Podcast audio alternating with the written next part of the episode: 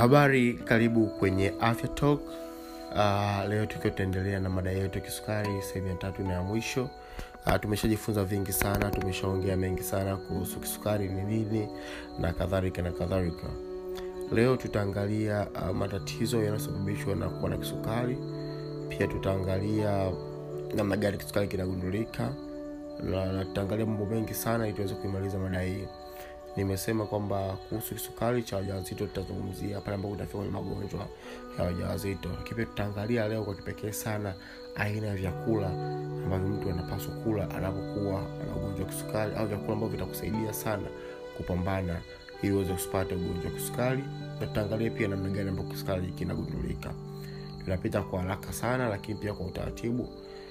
Na tuangalie njia ambazo zitasaidia walau kupunguza tatizo hili kama hivyo nilivyoshasema kwamba kisukari ni ugonjwa wa usioambukiza pamoja na magonjwa mengine uh, kama shinikizo la damu na kadhalika na kadhalika. Naendea kukusii kwamba uh, mada hizi zisifanye kwa mgonjwa kubadilisha yale ambayo tayari unatumia una, una kwa sababu magonjwa hafanani bali mada hizi za afya togu ni elimu tu ya ujumla ambayo tunapaswa wote tuweze kuelewa na kuweza kukabili matatizo haya mbalimbali hivyo basi nilivyokusha sema awali kisukari ni pale ambako sukari kwenye damu inakuwa imezidi kuliko kupita kiasi. Na jambo hili linaweza kusababisha madhara mbalimbali. Uh, moja ya madhara ambayo inasababishwa na kisukari matatizo ya moyo. Uh, wingi wa sukari unasababisha mtu akapata matatizo ya moyo magonjwa ya moyo. Na mara nyingi sana kisukari kinaendana na kuongezeka kwa shinikizo la damu. Na haya pamoja anaweza akapelekea mtu kupata hata kiharusi na kadhalika lakini kingine ambacho kisukari kinasababisha kinasababisha uh, kinaathiri mishipa ya fahamu uh, unakuta mtu anakwambia mimi nahisi ganzi sehemu fulani nahisi miguu labda nawaka moto au anakwambia nahisi kama miguu inawashawasha hivi na kadhalika. Na kwa muda mrefu lakini mwingine nafikia hatua mpaka ile sehemu ambako ule mshipa fahamu umeshambuliwa anashindwa kabisa kuhisi pale sensations zinaondoka kabisa na pia inaweza ikaathiri uh, figo inaweza pia ikaathiri um, mfumo wa macho. Ndo pale ambapo mtu anakwambia nashindwa kuona anapata masigazi. Kwenye mfumo wa macho karibu na mfumo pia masikio mtu anashindwa kusikia vizuri. Moja ya changamoto kubwa ambayo inapatikana nini nini tunachoita foot ulcers au foot damage au foot sores. Uh, kwa sababu ya ya, ya, ya mtu kwamba anakuwa anatembea muda mrefu anapata mchubuko labda kutokana na kiatu alichokifaa kinakuwa kinambana na kwa sababu tayari uh, ile, ile mishipa fahamu ishashambuliwa kwenda kwenye mguu anakuwa hahisi kwamba anajiumiza. Anapata mchubuko taratibu taratibu kidogo kinatokea kinaanza kuchimba kinakuja kuwa kidonda kikubwa ambacho akitibiki na watu wengi sana waga wanapata hii shida nakuta mtu ajui kama na kisukari mpaka pale ambako anaanza kupata iko kinini iko, iko, iko kidonda na kadhalika uh, kingine pia inasababisha uh, kuwa na, na magonjwa bakteria ya ngozi sababu mtu anakuwa na sukari kana kwamba mpaka akitoka jasho hivyo au kiane karibu namsikiliza kama nanukia sukari na bakteria wanapenda sehemu yenye sukari kwa hiyo anapata shida kama hiyo. Lakini kutokana na ugonjwa huu kuchukua changamoto ya kutibiwa watu wengi wanapataga msongo wa mawazo na kadhalika na kadhalika. Sasa kuhusu uh, matatizo mengine ni kwamba uh, kwanza kugundulika kwake kwanza kugundulika kwake.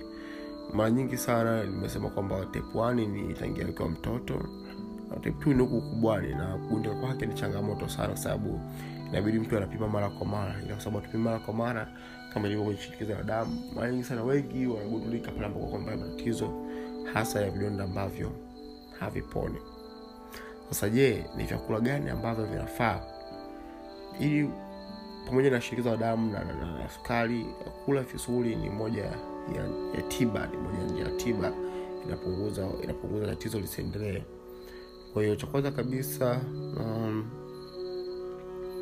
kwa kisio cha aina kwanza uh, ni pale ambako sukari inakuwa inazidi uh, au kutokana na aina vyakula unavyokula pia.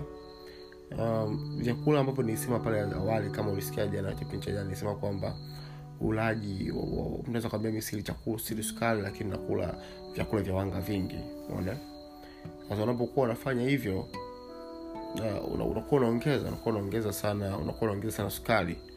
Vyakula vyenye asili ya protini au mafuta vinaongeza taratibu sana lakini vyakula hivi vya wanga vinaongeza haraka sana sukari. Kwa hiyo lazima uhakikishe kwamba unapunguza wanga. Unapunguza wanga unapunguza ugali unapunguza wali na kile chakula kwa, kuongeza vyakula vya majani. Tunasema unakula unakula refu, refu, refu grain food. Uh, una, unaongeza sana vile vyakula unakula ni chakula chako unakula mboga mboga unakula mboga za majani nyingi na kadhalika na kadhalika. Na hivyo hivyo hata kwa mtu ambaye amepata sukari ukubwani um, kama una shida kupata sukari usichukue sukari ambayo iko kwenye masoda kwenye nini. Tengeneza blend juice yako fresh usongeze sukari na kidogo. Kunywa hiyo ni nzuri sana. Uh, kula vyakula vya wanga kama unakula hizi grains lakini sio ambazo zimekobolewa unazungumzia vitu kama brown bread na kadhalika.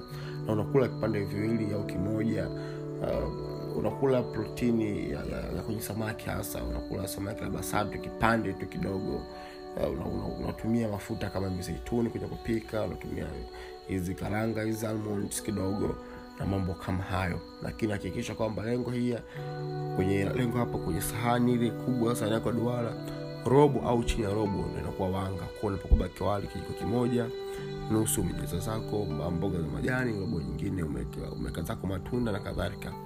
Ndivyo aina nzuri ya kula na vyakula hivi vinasaidia sana kwa sababu sukari ya mdini inatoka kwenye wanga kuliko sehemu yoyote ile. Kwa hiyo mtu aweza kwambia kwamba ah, mimi bwana na sukari lakini ndo hivyo situmii bwana misukari natumia tu hivi na hivi na hivi. Na kugundika kwa sukari ni lazima huwe unapimwa lazima unapimwa. Kwa hiyo lazima mtu uwe na tabia ya kwenda walau kupima afya yako kama ilivyo shida damu walau moja kwa mwaka. Na lengo hapa namna ya kuzuia kama nilivyosema vyakula vinachangia sehemu kubwa sana kwao kubadilisha vyakula lakini pia kufanya mazoezi walau dakika mia hamsini kwa wiki. Nielezea juzi nazungumza kuhusu uh, masuala ya kisukari masuala ya shinikizo la damu. Uh, natumaini kwamba kwa sehemu ile ya kwanza ya pili na tatu kuhusu sukari utakuwa umejifunza mambo mawili matatu. Kama na swala lolote unaweza ukaniuliza. Usite kutufuatilia kwenye blogu yetu afyatalk.wordpress.com lakini pia kupitia twitter at afyatokTZ ama mimi binafsi daktari mtalii kwenye twitter instagram na facebook. Endelea kukumbuka kwamba afya ni vipindi vya elimu ya jamii tu havibadilishi ushauri wako kama ni mtu mgonjwa tayari ambao unapenda daktari wako binafsi uh, na wala usija ukabadilisha mtazamo wako bila kuwasiliana na daktari wako ambaye anakuona. Kwa wengine hii ni elimu tujifunze tuende kujikinga uh, kila siku asante sana nikutakia asubuhi njema. Asante sana kwa kunipa nafasi yako kwa kutega sikio na kunisikiliza. Mpaka wakati mwingine